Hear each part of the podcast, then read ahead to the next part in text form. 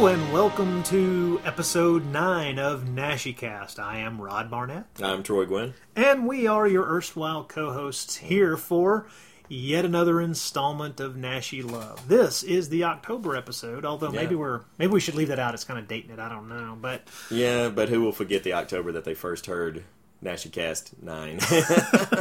it'll be all new, it'll be fresh. but uh, happy Halloween, everybody. Yeah, really. Happy Halloween.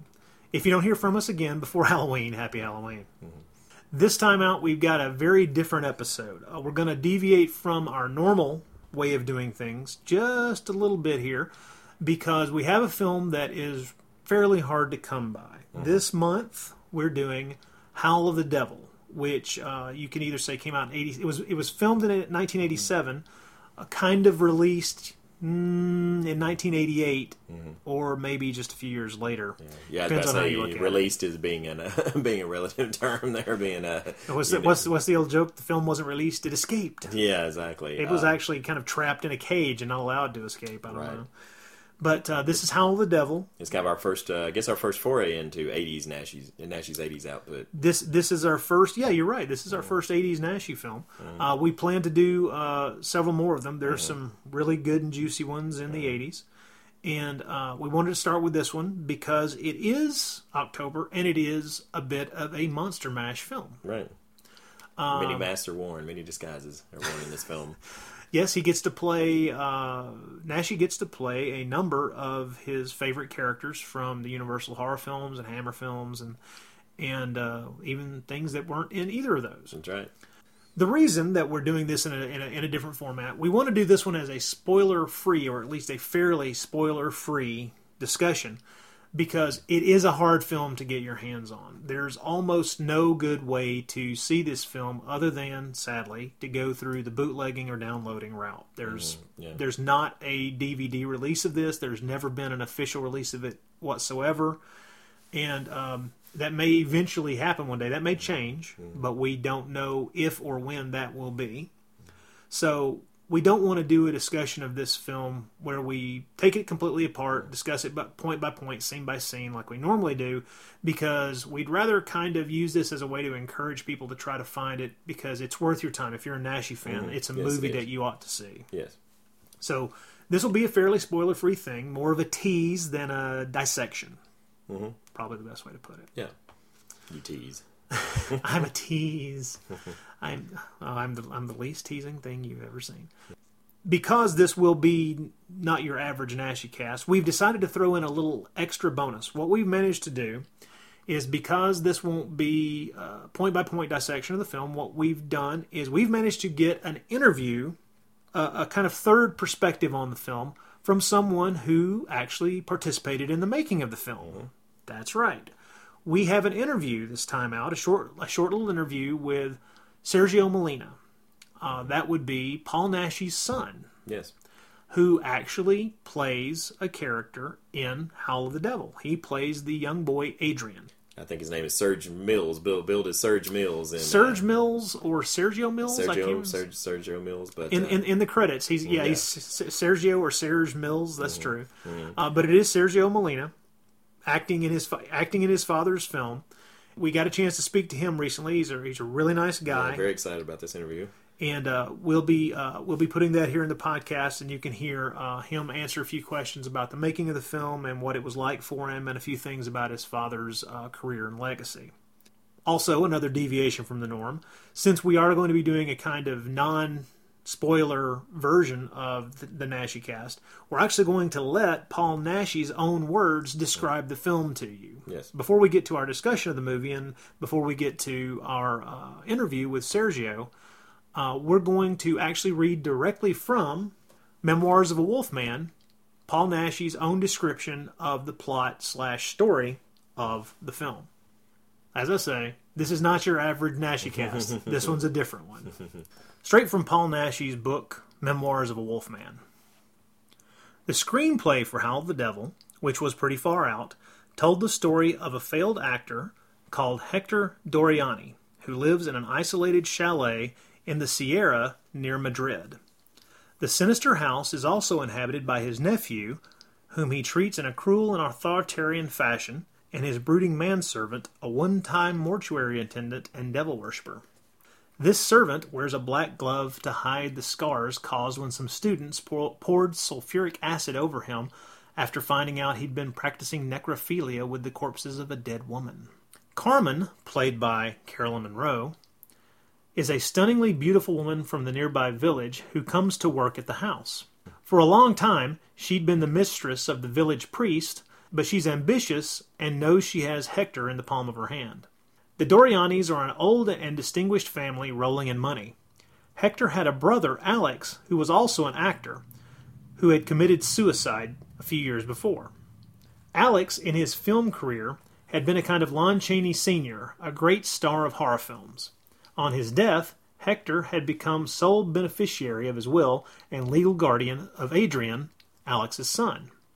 The sadistic Hector, bitter with envy, torments his unfortunate nephew by telling him that his father could only act when hidden behind a mask and had wasted his life churning out cheap horror movies. On the other hand, he, Hector, had played in works by Pirandello, Shakespeare, and other great playwrights.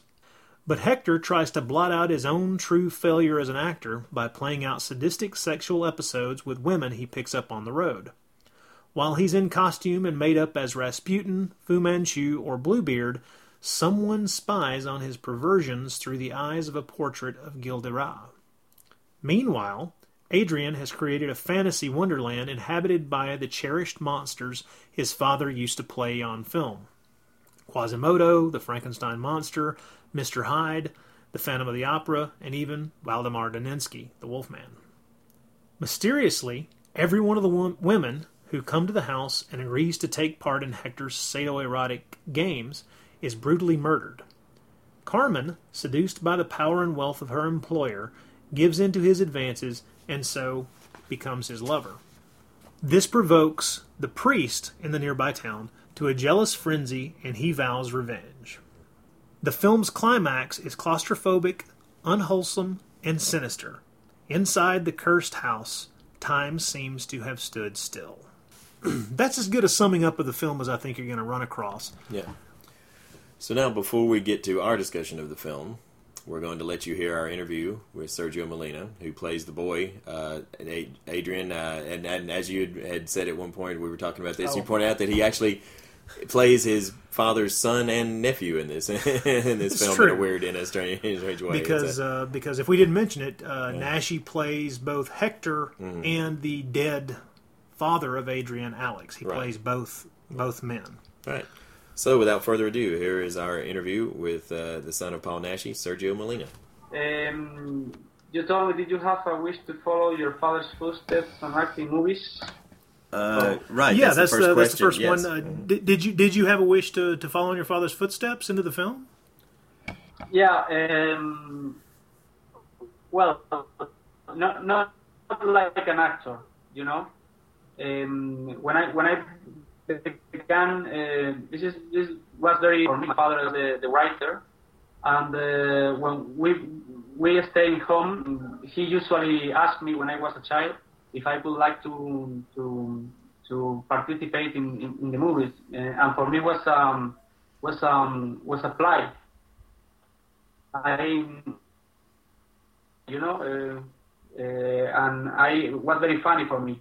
Mm. But when I grew up, um, it's different. Um, I think that, that, the actor is a very, very special. Um, uh, well, I'll, I, I prefer to make the the production, uh, the line production of the of the movies. Um, uh, well, I, am a liar. I I, I studied liar, and after I I began to to work in productions, but uh, but not like an actor, you know. Right. It's different. My father was the artist, and I'm I, I prefer to be the budget and this kind of things. Mm-hmm. I can understand. I I, I myself would feel uh, a bit of stage fright being in front of the cameras. Even if even if my dad were the person standing there coaching me, I think I'd probably feel panic yeah. no matter what. But um, yeah, it's different. It's mm-hmm. Um, how was uh, how was the movie? How was Howl the Devil explained to you by your father before you started filming? Yeah, how, how he explained me. Right. You, you answer. Yes.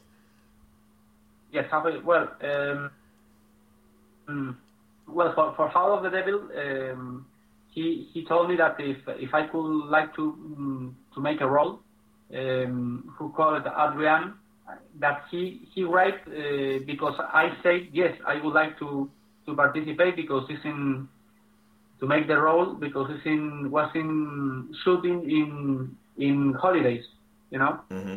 Uh, at, in, I, I think that it was uh, in July 19, 1987. And um, uh, well, my father um, made the movie uh, in the in the familiar house in, in the mountains, uh, who called it Lozoya. And and well, he, he told me, would you like to to make the role? And I say yes. And, and he told me, well, you, you will be the the the, the bad man. Yeah, I said, oh, oh my God, this is the first time. Um, the first time I, I, I will do a, a, a bad role, you know, and was a, was a, a very exciting uh, experience for me. You know, was incredible. Great. Okay, question three. Uh, what were your impressions of the other actors? You had a lot of scenes with Caroline Munro and Howard Vernon. What were they like? Well, um, was impressive. It's um, a very very professional, both of them, and um, Caroline was uh, incredible with me. Um, uh, she's a lovely and, and well. When I when I made the movie, uh, I've been there for a, think seven weeks, and um, all the weekends uh, I, I passed all the time with Caroline in the hotel. Uh, he he spent the the, the, the weekend, and I usually going to, to ride horses and um, and uh, and going to the swimming pool of the of the um, of the hotel. And all the all the crew of the of the movie uh, are very uh, you know say what what uh, what what this is with Caroline what um luck he have it you know? And uh, well was uh, lovely with uh, with Caroline and Howard uh, was a very well he, he was very old at mm. this time but uh, but very um, very warm and, and very kind people. It's incredible. And, and uh, really good actors did you were you able to remain in touch with uh, either of them after the film was completed well with uh, obviously with um, with Howard uh, this time because he died. Mm-hmm. But then yes, I I usually contact with uh, with her with her and um, uh, for example for the the last uh, the, the documentary we did for the, the man who saw Frankenstein cry. Um, right. She she was I I I called her and, and he was uh, and she was um, very very um, uh, she she was very she was to participate in there. Um, in my house, uh, every every Christmas we receive we, we receive a card from uh, from Caroline, and we, we show her in in, um, in two or three conventions in in I think in New Jersey and uh, possible in in Washington with my father, and and she she's lovely. Nice. Um, I've read that the film was recorded in English at first, but this was abandoned during filming. Is that true? Several of the actors do appear to be speaking their lines in English a lot of the time. Yes. Uh, well, um, this is a very special thing. Mm-hmm. Uh, the, the film was uh, shot in English. Um, the, the problem is that my father is I think only people is the only person who doesn't speak English in the in the in the movie mm-hmm. because he doesn't have time to to learn uh, to, uh, to to learning uh, the the lines you know uh, because uh, uh, he stay directing the movie he he must to have, he had a, a lot of and he don't have time to to learn um, English he he he must to, to, to speak in Spanish, you know. Mm-hmm. Um, and normally, I, I must to, I, I, don't know how it's in English, but uh, whisper could to be. Right. Uh, I, I must to yeah I must to whisper him the the lines. hmm Um, the, uh, uh, the the sound is not direct sound, you know, it's a recording sound, Right. and you can do that these kind of things today in Spain. Yeah, in Spain you can to do. I think that in USA is too. Uh, you can do it. The sound is direct, you know, but at these times um, the the sound is uh, by one by by one side, and the image is the the, the rest of, of the cast. Uh, um, I I think that they must to, to speak in English. Me me too. Okay. Okay. Um, did your father think of this film as a kind of greatest hits of his career? No. Uh, um, uh, because he has a lot of problems. Uh, for my father, um, he, he had two kind two kind of films, um, and I I I agree with him because um, the, the most successful film of the of the my fa- of my father's career is um, um, Werewolf versus the Vampire Woman, hmm and uh, um, he, he has a, a very, very high quality films that is on the uh, The Traveler, El Caminante, Yes. or uh, um, um, the French Gardener, El Huerto del Francés, and uh, The Night of the Werewolf, uh, for for example, you know. But this, he never uh, come like um success successful in his career. You know, um, was a good film and the big one. And finally, a personal move, uh, but it's not a, a success, with like a successful. You know. The scene in which your father speaks about how his brother's career was viewed as a waste of time, in other words, he's kind of talking about a view of his own career, is very powerful. And it's one of the best bits of acting I've ever seen Naschy done up to that time. Um, were you conscious then of his anger at the critical treatment that he'd received, that his movies had received? Yes, of course. Um, my father's life uh, was very marked by um, by the by the critics, you know, and um, and the and the bad relationship he had with them overall in Spain.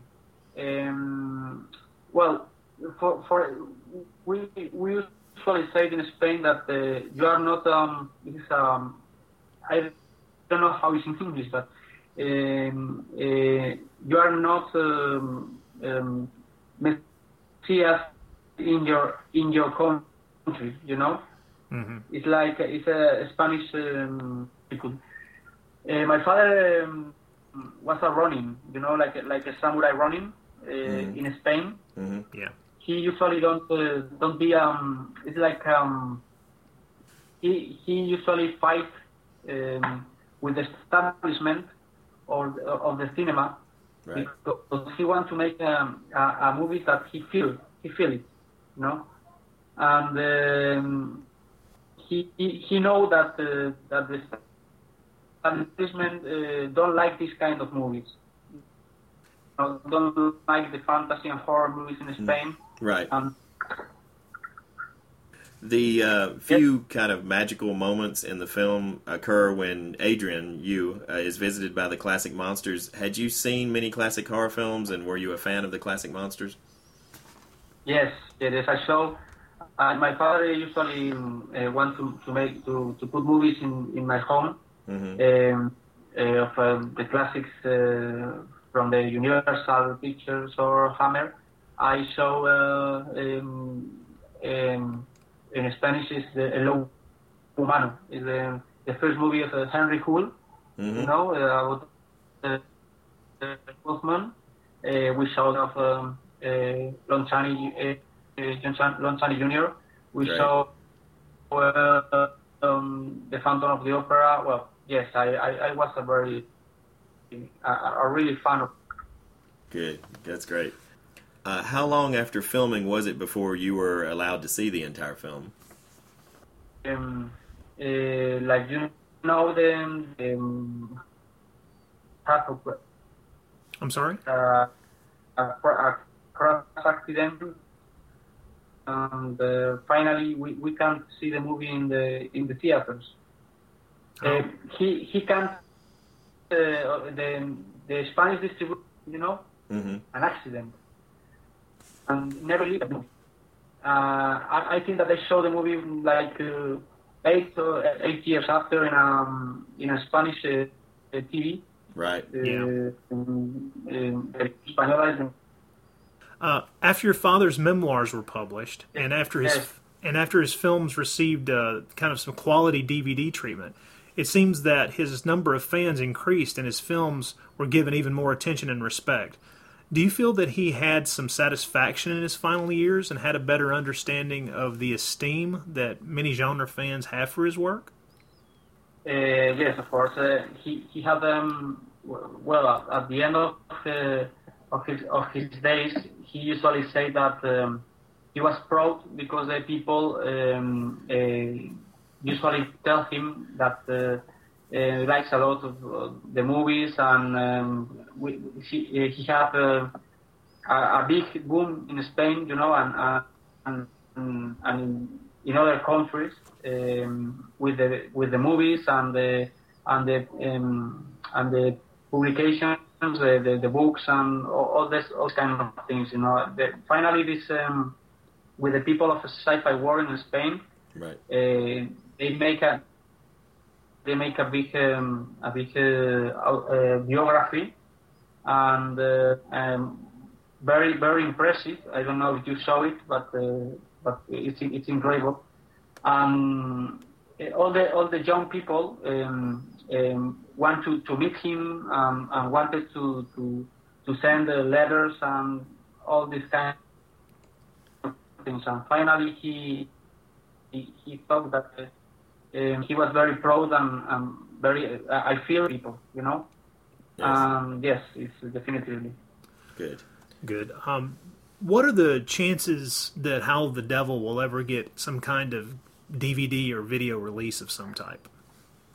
Well, uh, it's difficult because uh, well, I I, I have uh, I, I was uh, a partner um, of the of the last movies we released in Spain um, with uh, Bella Visión was the the the label um, Traveler, um, the movie Revenge, this all these uh, uh, movies we make here.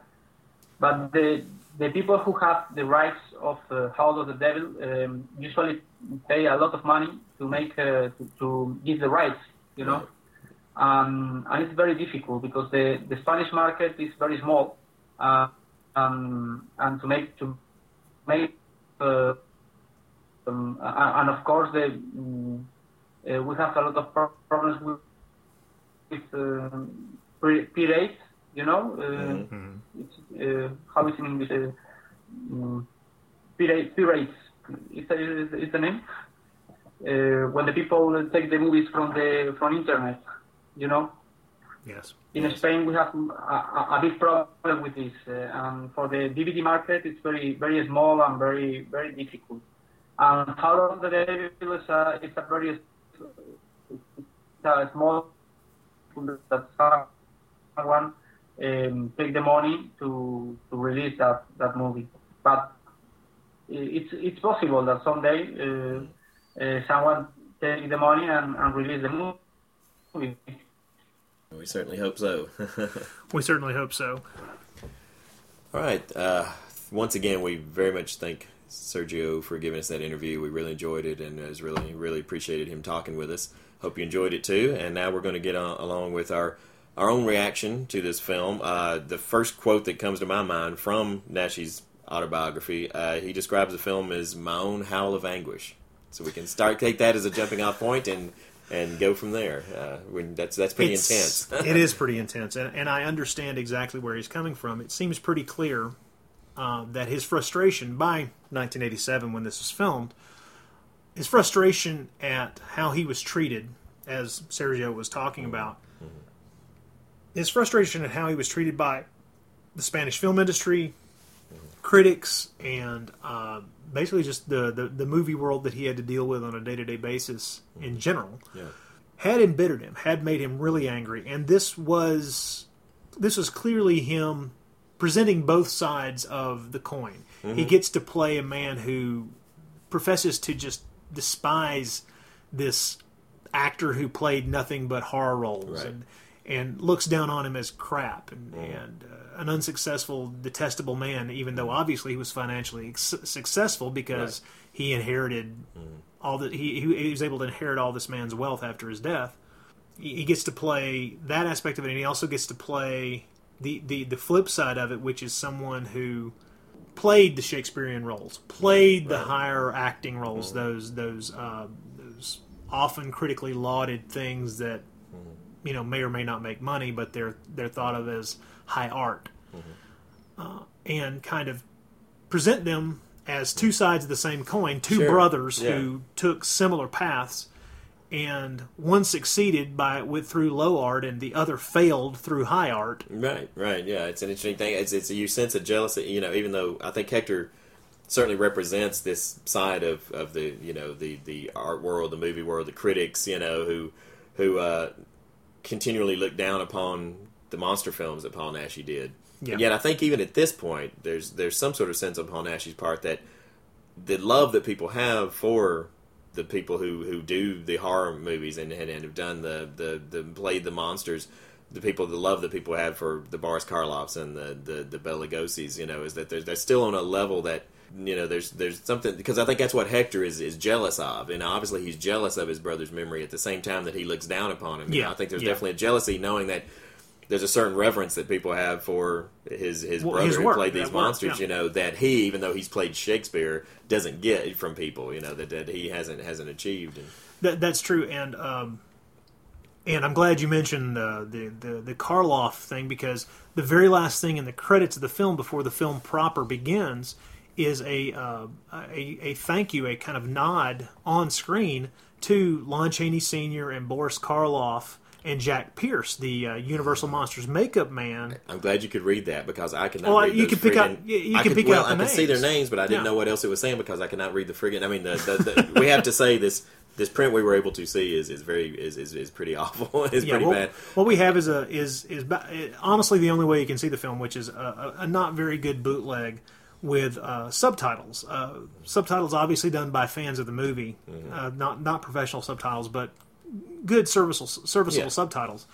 And uh, yes, the uh, the regular credits of the film are a little bit difficult to read, which is why we're you know is it Sergio Mills or, Or Serge, Serge Mills? Mills. But Yeah. uh, yeah, the you can very clearly pick out in that very last uh, credit uh, on the film where he's uh, obviously mentioning he mentions um, Jack Pierce, Boris Karloff, and Lon Chaney Sr., who are obvious, you know, obvious um, icons for him, mm-hmm. and that he is very clearly giving a nod to kind of mm-hmm. tipping his hat to these people with Yeah. this film and with the, the various mini monster creations within it. Mm-hmm. He's always in, in in almost all of his monster films he's always looking back toward the things that influenced him the things that he loved. And in this one he actually name checks them. Oh, yeah, right before very- the yeah. film proper begins he puts their names on screen here's the, here's the here's the question. To get to get into a discussion of the film as we've said spoiler free i would like to say that the film starts off in a way that given the film was made in 1987 just screams slasher movie. Yeah, really um, which is really kind of a strange thing. There is absolutely nothing distinguishing about that opening scene that you could that that would distinguish this film at all from any number of a dozen or two dozen slasher films made in the United States, Canada, or elsewhere. So it was really kind of a shock to have that there. There's a reason as the movie goes on, you realize why it's there. Oh, yeah, right. But It- it it's just- uh, the opening scene is just this girl sitting out in the middle of nowhere at night in her car listening to you know your average movie generic rock music, and then out of nowhere, shockingly getting her throat cut by a knife. Yeah, I, I, well, there's it does it is interesting because so much of the film does seem to have been set up to, despite all of the personal touches and how personal a film it was, there seems to be a lot of of of kind of trying to capture that appeal to that particular market as far as a slasher film market. When you think how many people Yeah. wander into this film basically just for the purposes of being set It's up a horror for a movie. kill scene, Yeah.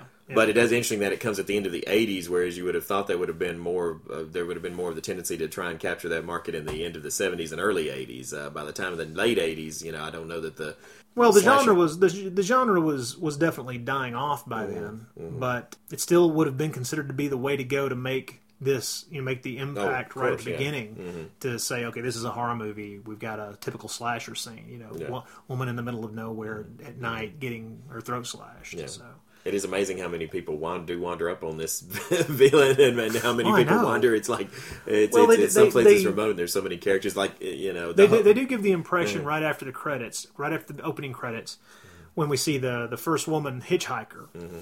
uh, because a number of cars go by, she's trying to get picked up and to be given a ride.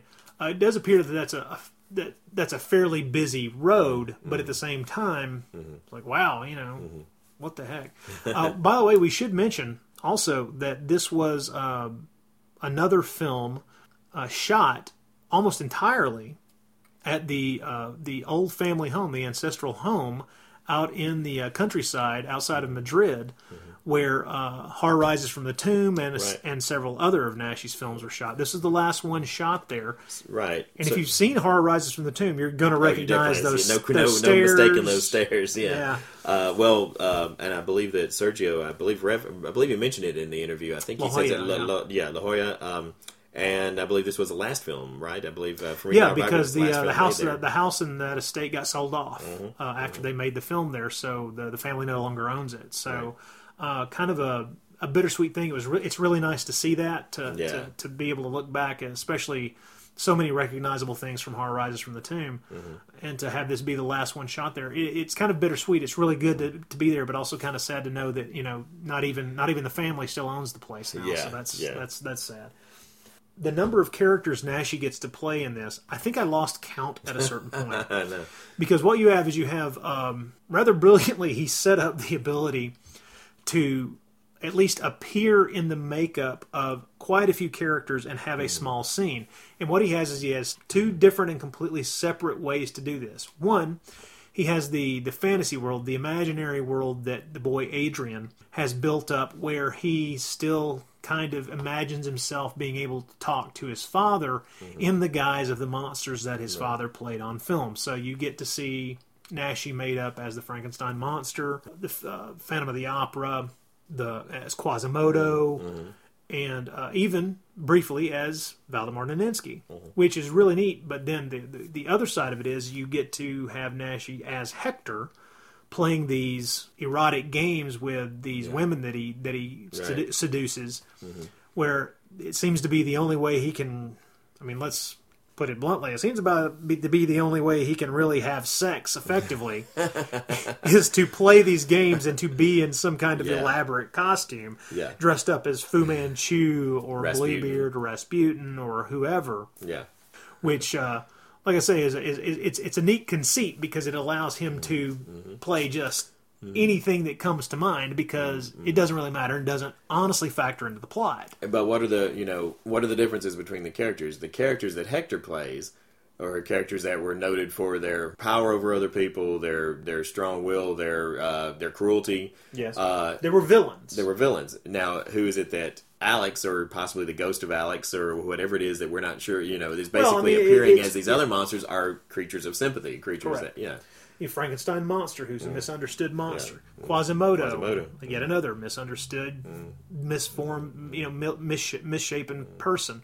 Uh, Mr. Hyde's a little bit of a gray area there, but that's still a sympathetic. I mean, you, you know, you at least Yeah. feel sorry for Dr. Jekyll in those stories, you know, usually, you know, so, you know. Right, and that's it's and it's interesting in the scene where he plays Doctor Jekyll in in Adrian's imagination that he references Jekyll yeah. and, and and seems to be saying that Jekyll is kind of a check on on him and what he wants to do or might do, mm-hmm. which you know once again, yeah, a bit of a gray area. I agree, but still, yeah, you're you're right.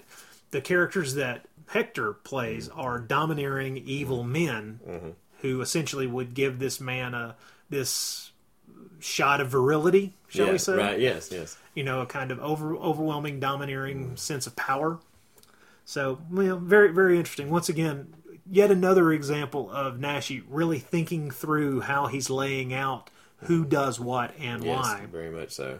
There's a, I, I, I will not go into the, the, the detail on, on the plot that I want to, but I will say that the very disturbing reoccurrence of a specific special effect in this movie.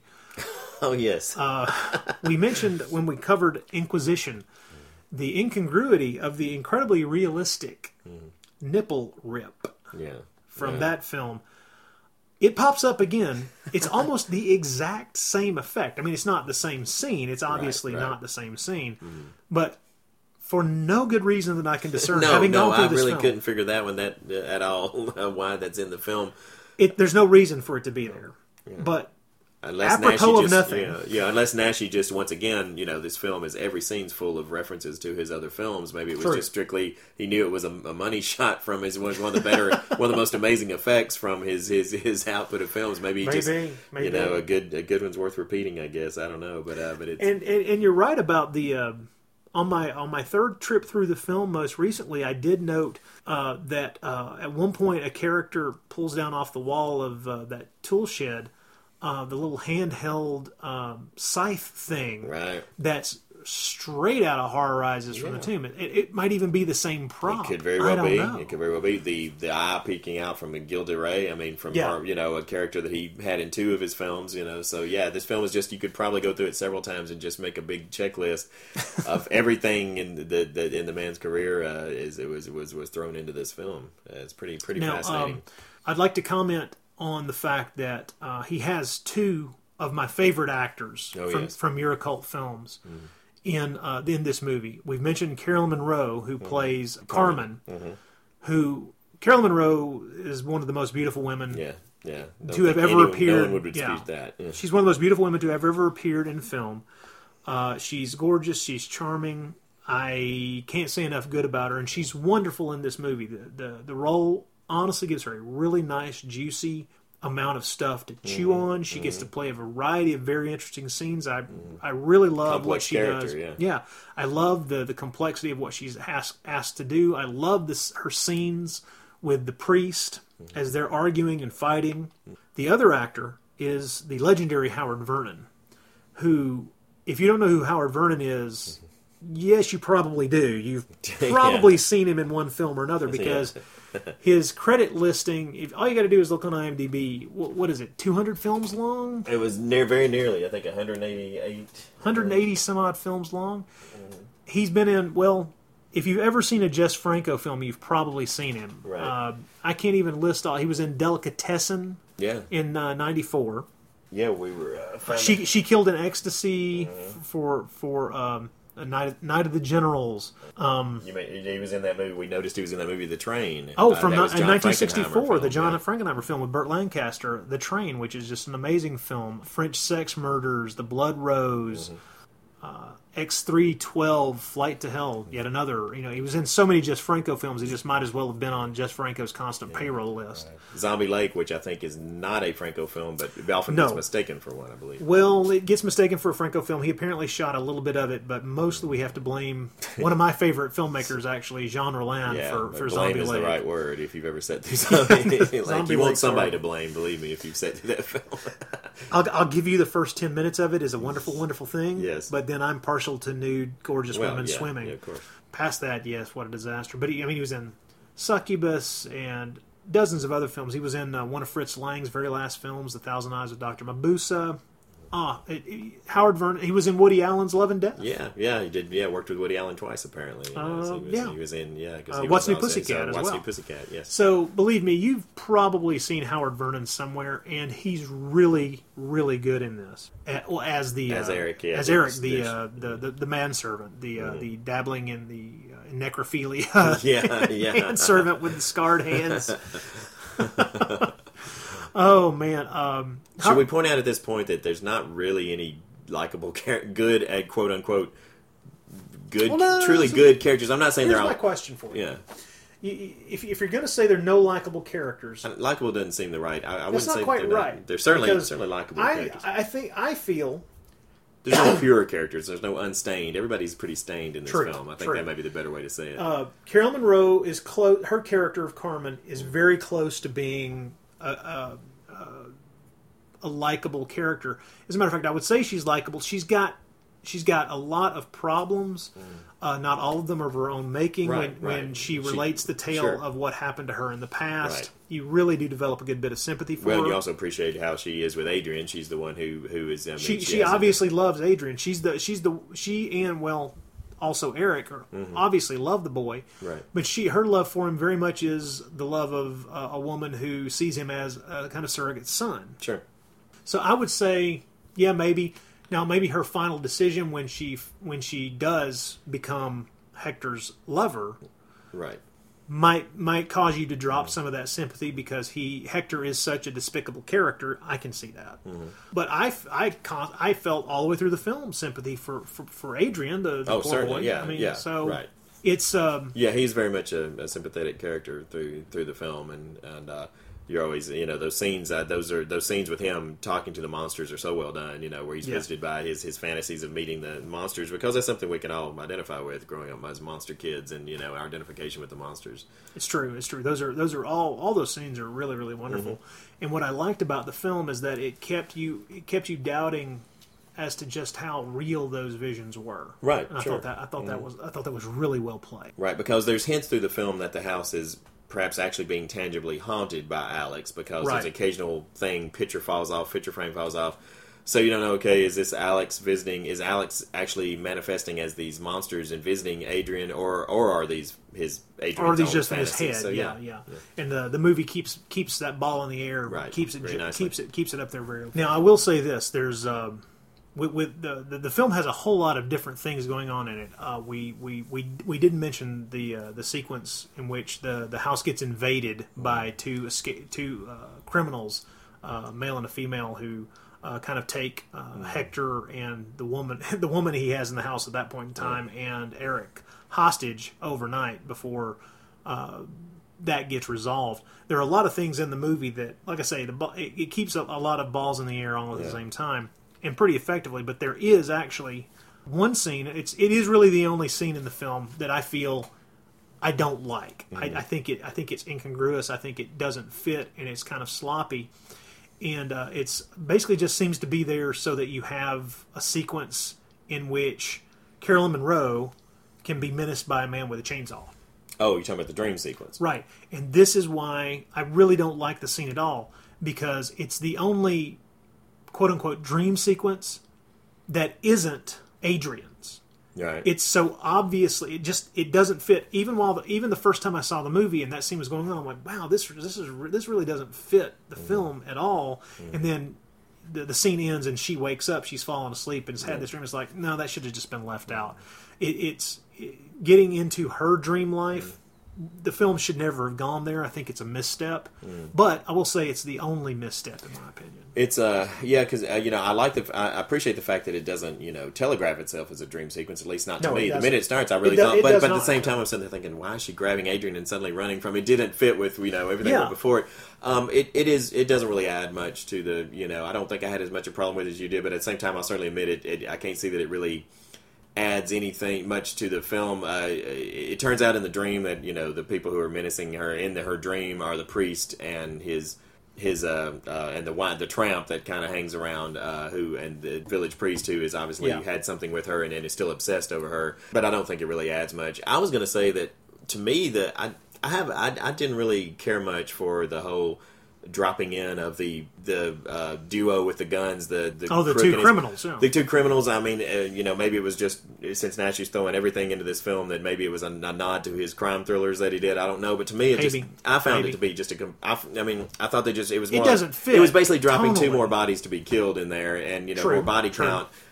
Um, it wasn't bad. It wasn't that, it wasn't that the scenes themselves are badly done or anything, but I just felt like that whole thing just, just really didn't serve much purpose to the story. I can't really think. Uh, maybe you can think of something. I to me, I can't really feel toward. like it. I, I felt friendlier toward that sequence than to the chainsaw sequence. Mm-hmm. I, I do. I, I, I kind of like it because I like Hector's reaction to the entire thing. I like his rather forceful, angry way of dealing with those Mm. two people. I can see what you're talking about because if you were to take that sequence out of the film, yeah. it wouldn't matter. The same way I think taking the chainsaw dream no, sequence out of the film right. wouldn't change a damn thing. It No. would still be the same movie. Yeah. But I do have to admit, I do like the two death scenes of those two criminals. Yeah, yeah, as sure, as sure. silly as that sounds. well, for- no, no, it's it's you know, I, I do. I do kind of like those. no. Hey, But- there's an art to death scenes as well. You know, there's bad ones and good ones, and this one, most of the Yeah. ones in this are, are pretty are pretty good. You know, most of these. Are, Oh yeah, the, pretty that, well. that that's something to say is that uh, both the makeups in general, yeah, the makeups and the most of them are makeups in pretty good. general are quite good, Mm-hmm. and uh, the uh, the technical effects of uh, of knives slamming into bodies and, and blood gushing in general are quite good as well. Well, I have a question. Yeah, I have a question. I wanted to just throw at you something about the film that uh, you you said you, you had a key word in what you were saying a minute ago. Anger. You know, anger in capital A is, is goes through a lot of this film. I mean, this True. is and we know that we've went up from the history of what he what he's where he was at in his career, what he you know what what his emotions going into the film. He that, you know, like said, it would go back to he described it as his own howl of anguish. Of course, there's going to be anger in this film. A lot of it is understandable and the subject of the anger towards the women that are expressed in the film quite vehemently over and over and over again. Yes. Um, were you a little, did you find it a little uncomfortable at times about that? It's like I can't, I can't, I lost count of how many times people say all women are, you know, someone in the film says all women are bitches, you know, kill all bitches, and it's just I don't know if uh, it was. It seemed to me a little excessive, and it didn't really seem to. Uh, you know, as much as we talk about Naschy's, you know, we've talked before about in a lot of his films. Uh, not in this film, refreshingly. Uh, uh, uh, Carolyn Munro's character is very complex. That he sometimes tends to have his archetypes of women, the the totally good or the totally evil. Yeah. But I've never pegged him. I've never pegged a certain. Uh, uh, you know, I haven't really had a feeling of a lot of animosity or, or particular misogyny. right, But and, this, and this film, me, it kind of feels pushes at times the kind of pushes it feels misogynistic at times. I agree with you. Yeah. because you do have three separate characters in the film: Mm-hmm. the priest Hector and uh, the the drunken tramp, going on at length in what you could only really describe as monologues Yeah. about their hatred of women. Mm-hmm. Usually a specific woman, but in each case they generalize that hatred to the entire gender Yeah. and um, it didn't. I, I, this this may sound strange. I'm usually pretty sensitive to that because um, my own personal background. I grew up around my entire family is filled with very strong women. Right. I grew up around women who are doctors and nurses, and and if you expected me to be somebody who walks in and has some view of the female sex as as the weaker, Right. yeah, no, Yeah, I'm sure. sorry, no. Uh, so usually I'm pretty sensitive to misogyny. Mm-hmm. The thing is, this didn't tr- this didn't trip mm-hmm. my fuse mm-hmm. that my my kind of concern button, I guess you could say, until going back through the film a, a second or third time and thinking to myself. If there, if there was only one character in the film that, that was professing this and, and so vehement and angry about it, it'd be different. But when you have three who go out of their way Yeah. to heap so much verbal abuse on the mm. female gender, mm-hmm. it does stand out. Yeah. And it does make me wonder was there did he feel this way? Did, did he put this in the film specifically to get a, a kind of nastier edge to mm-hmm. these mm-hmm. characters? Because in each Mm-hmm. think- case yeah, now can in, in each case of, of the three characters the the priest has good reason to be this way to be to to be so angry and and, and pissed off and to overgeneralize his hatred mm-hmm. and of course, an, an interesting question would be how much further would you like to take that particular portrayal of a priest into Naschy's possible view of religion in general, considering that very few priest roles in these films, in his films in general, and in this case, this guy's a complete hypocrite. Right. Right. Okay, Yeah. but to, to leave that question alone because it really does not get addressed by the film in any Right, way. right. This is a real, at best, a glancing blow on that subject. Yeah. So what you have is Hector, who is obviously a misogynist. He does not like women. He Right, he he Oh, yeah. enjoys them as sexual partners, hmm. but. I think that because of I mean, you're shown repeatedly that he to, to get it up to be hmm. blunt to get Yeah, it up the man hmm. has to be playing a role yeah. Yeah. so I think he, I think Hector does hate women, but is is that he has that unfortunate heterosexual misogyny dichotomy within him, which is the, the the lust for them and the hatred of them at the same time, because the and the lust fuels the hatred and the hatred fuels the lust, and it's just this Yeah. never ending circle of hell for a man like that. But that's Hector. He's the villain of the piece, and it makes sense Yeah. the priest kind of makes sense because he broke his vows and had Yeah. this affair with this admittedly gorgeous woman and now is willing and able is willing to completely drop the priesthood and go off and marry her and do whatever, whatever he wants to, but she refuses. Yeah, he can't him. move on. and She has. Right, right. She refuses him. And so both of these men, for different reasons, mm. have this hatred that they're mm. overgeneralizing to the entire gender. Mm. What makes it a little over the top is the third character, the tramp, who we know very little about. We know a little bit about his background and that he's an alcoholic, but his spasmodics, his just vomiting forth of this hatred of women in general mm-hmm. kind of makes you wonder.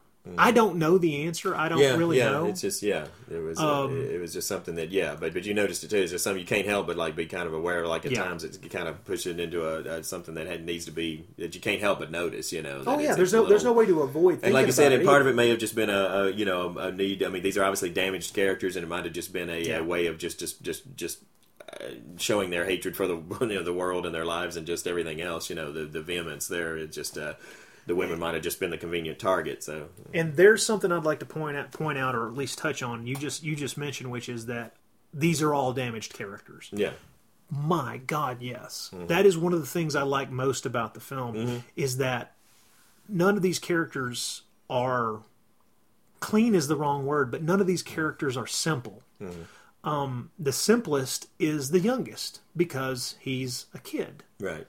But even he Mm-hmm. has this imaginary life where he's still able to find a way to talk to his dead father. Mm-hmm. And uh, they're all damaged people. And it's mm-hmm. just, it's really kind of fascinating that uh, you find this throughout most of Naschy's scripts. But in this movie, wow, these are some really messed up folks who coexist peaceably enough most of the time. But when those rough edges rub up against each other, it's bad news. Yeah, yeah. Um, it's very interesting stuff. So, to kind of close off things, what is your what's your overall impression of the film? Where where do you where do you feel this thing deserves to be laid in his? Well, you know, te- technically there are some pros and cons to the film. You know, I think the Agreed. acting is terrific in the film. Agreed. Uh, you know, I, I really, I really like the story. I think it's fascinating. It's, it's, it's, it's fascinating, especially if you uh, have are familiar with the man's work and his, his career. You know, it's obvious. I think it's a very important film to understanding, or you know, if you're going to study his work, you know, I think it's a very important film in his in his career. You know, technically, um, you know, uh, we've seen these wonderfully, you know, these gorgeous looking '70s productions. I mean, it suffers from the '80s. Uh, Production Well, now, it- now, admittedly, we're not seeing a good print. Admittedly, right, we're not seeing a good print. It might look better in the. Uh, there's times to me when I, I thought just the you know just the overall cinematography look of the film, uh, and again, you know, I realize I'm not judging a, a pristine print by any means, but uh, I felt it's a, a, a little bit of a come down after uh, the films we watched from the, the 70s that just had such uh, gorgeous you know cinematography in them. I think it's a little it'll I a little agree. down from I that. agree. Uh, you know, the music isn't as impressive as you know. It, it uses a lot of synth '80s kind of sound to the music. You know, it's it's, it's not True. as, not as not as not as bad as transgressor as many '80s films are. I mean, it wasn't a bad soundtrack. It just wasn't anything to me real real distinctive about it. But uh, on the whole, I, I I do very much like the film. I would love to see it get really better treatment, you know, some sort of respectful release. Oh, And, and I think it's a fascinating. I think it's a film you could probably uh, talk about endlessly or really delve into, you know, and, and probably bring things away from each time you you see it. I would probably put it maybe the maybe upper middle of his films. Okay. I guess we're talking in terms of you know, I would probably not put it in the upper upper tier, but I would probably put it uh, maybe a little bit better than better than Better the than midway? average. Yeah, yeah, that's probably what I'd rate. This is uh, I if we're I talking feel in terms of numbers, probably a six and a half to seven. You know. okay. probably. I'm going to agree with you, and I'm going to put it, but I'm going to put it a different way. Okay. I would consider Howl of the Devil to be an essential Naschy movie, Mm-hmm. but not necessarily a great one. Yeah, yeah, that's, that's and the good way to reason for this, the reason I call it essential, is because I think it is a good summation of certain elements of his career. Mm-hmm. I think it's one of his best late period scripts because past this, past this film, you don't really have a lot to choose from, and I think Mm. This was, in a lot of ways, not just a howl of anguish, but a, a kind of final howl of what he was able to do in the 70s. This kind of closes the door on a lot of things. It's essential for that, and it's also essential for him getting to one last time play all these roles. Yeah. Not Yeah. since, well, Lord, not since Simon Terror really Yeah. has he been able to play this many roles and just kind of turn himself loose. I would get, I would end up putting it somewhere in the middle as well. Mm-hmm. The the things that detract from it are outnumbered by the things that I think are positives Yeah, same here. um, the I, I like the movie without particularly thinking it's it's great.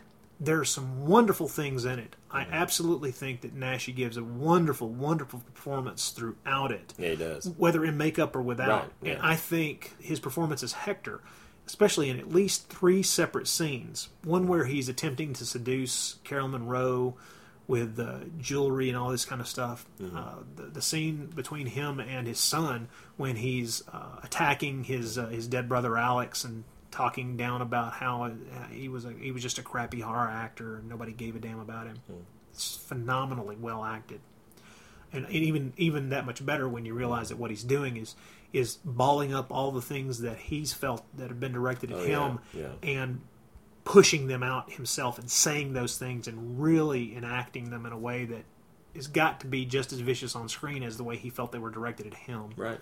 It's a it's a neat film. I want desperately to be able to love this movie, but I can't quite. Sure. And it, it, I will say this though, I do think it's a film that if we ever got the opportunity to have a really good video presentation of it, I think my estimation of it would climb.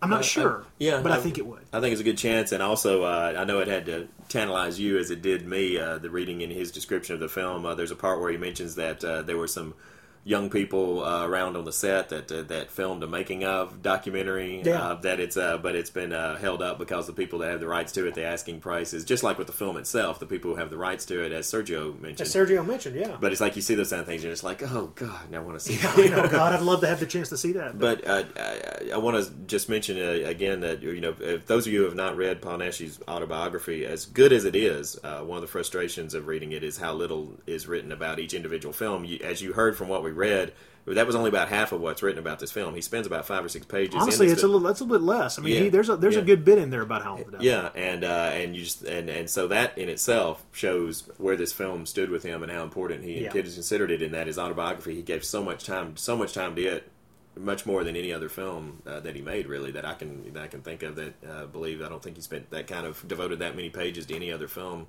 in that book. That's true, and we, we should mention that he uh, he did direct the film as well. Yeah, I don't think you're right. We You're right. We never that, we yeah. never even mentioned at this point. He, he, he this is another one of his directorial projects, and uh, his I mean his hand is all over it. This is definitely a Paul Naschy film in every stretch of the imagination that you could come up with. Um, and on the lighter side, or just before we uh, let you go here, I had to I have to mention my favorite quote from the film, and this was uh, when he's in one? Rasputin, where he's talking about vodka, and he says uh, he says Oh. he says vodka is the drink of superstars. He says it uh, it feeds the soul and tones the body. Now, I think the, the vodka industry is really missing out if they don't adapt that as, as a uh, as an ad campaign. I wonder if that was part of an ad campaign and he just adopted himself. Who knows? Maybe know. it was. But, uh, I don't know. I will say this: that I, I think that my favorite quote from the film, the one that I wrote down and and, and took note of and really liked, is um, a wonderful line from Howard Vernon in the film, where he says, "There are some places in this house where time has stopped forever," yeah, that is very nice. and that that is very true as you as you find, and it's and the, the time has not literally stopped, but time has stopped for these people. Time has stopped for Hector. And time has stopped for Adrian. Yeah. And also uh, um, another good one from uh, when he's I think he says it as Quasimodo, but he's talking to Adrian and they're discussing how Adrian has met uh, Valdemar Daninsky as the werewolf and Yeah. felt sorry for them. You know, felt felt uh, felt his pain, and, and and Quasimodo says the future is always tragic for monsters. You know, that's a great uh, that's that's I That's think that's a very key to true. very key to the psyche of of Mr. Naschy there. But uh, That's it. That's it. You're Mm-hmm. right. That's a great line. Okay, well, um, I think we probably better Yeah. wrap this up before we start. so. Uh, we start getting into things that are just going to spoil the crap out of the film. I know I won't so much to ask you if you think the ending was just totally out of left field, but we can't. But we're not going to we're discuss the do that. So we're not uh, going to do that. Not you- until we hit stop on Yeah, this thing. those of you who get to those of you get to see the film, uh, uh, send us a line, at naschycast at gmail.com and let Please. us know uh, what you think about all this. please, please, yeah, we, we'd love to. We'd love to have, uh, even if it's just something that we have to do via email. We'd love to have longer discussions about this film, but we just don't want to spoil it for people who haven't had the opportunity to see it yet. Yeah. uh, please drop us a line, naschycast at gmail.com. And uh, as we always do at the end of the show, we'd like to point out what our next film is going to be so you can get ready. Mm-hmm. Yes. Uh, in November, we will be discussing Werewolf Shadow or Werewolf versus the Vampire Women, whatever title you want to find it under. Major, major film in the Naschy uh, oeuvre. It's just uh, it's just such a great film. A film so good he remade it himself. That's true. yeah, it's true. So uh, next time out, it's Werewolf Shadow here on NaschyCast. Uh, please join us then, and uh, let us know what you think. yes, and happy Halloween. I'm Rod Barnett, I'm Troy Gwynn. and we'll see you next time.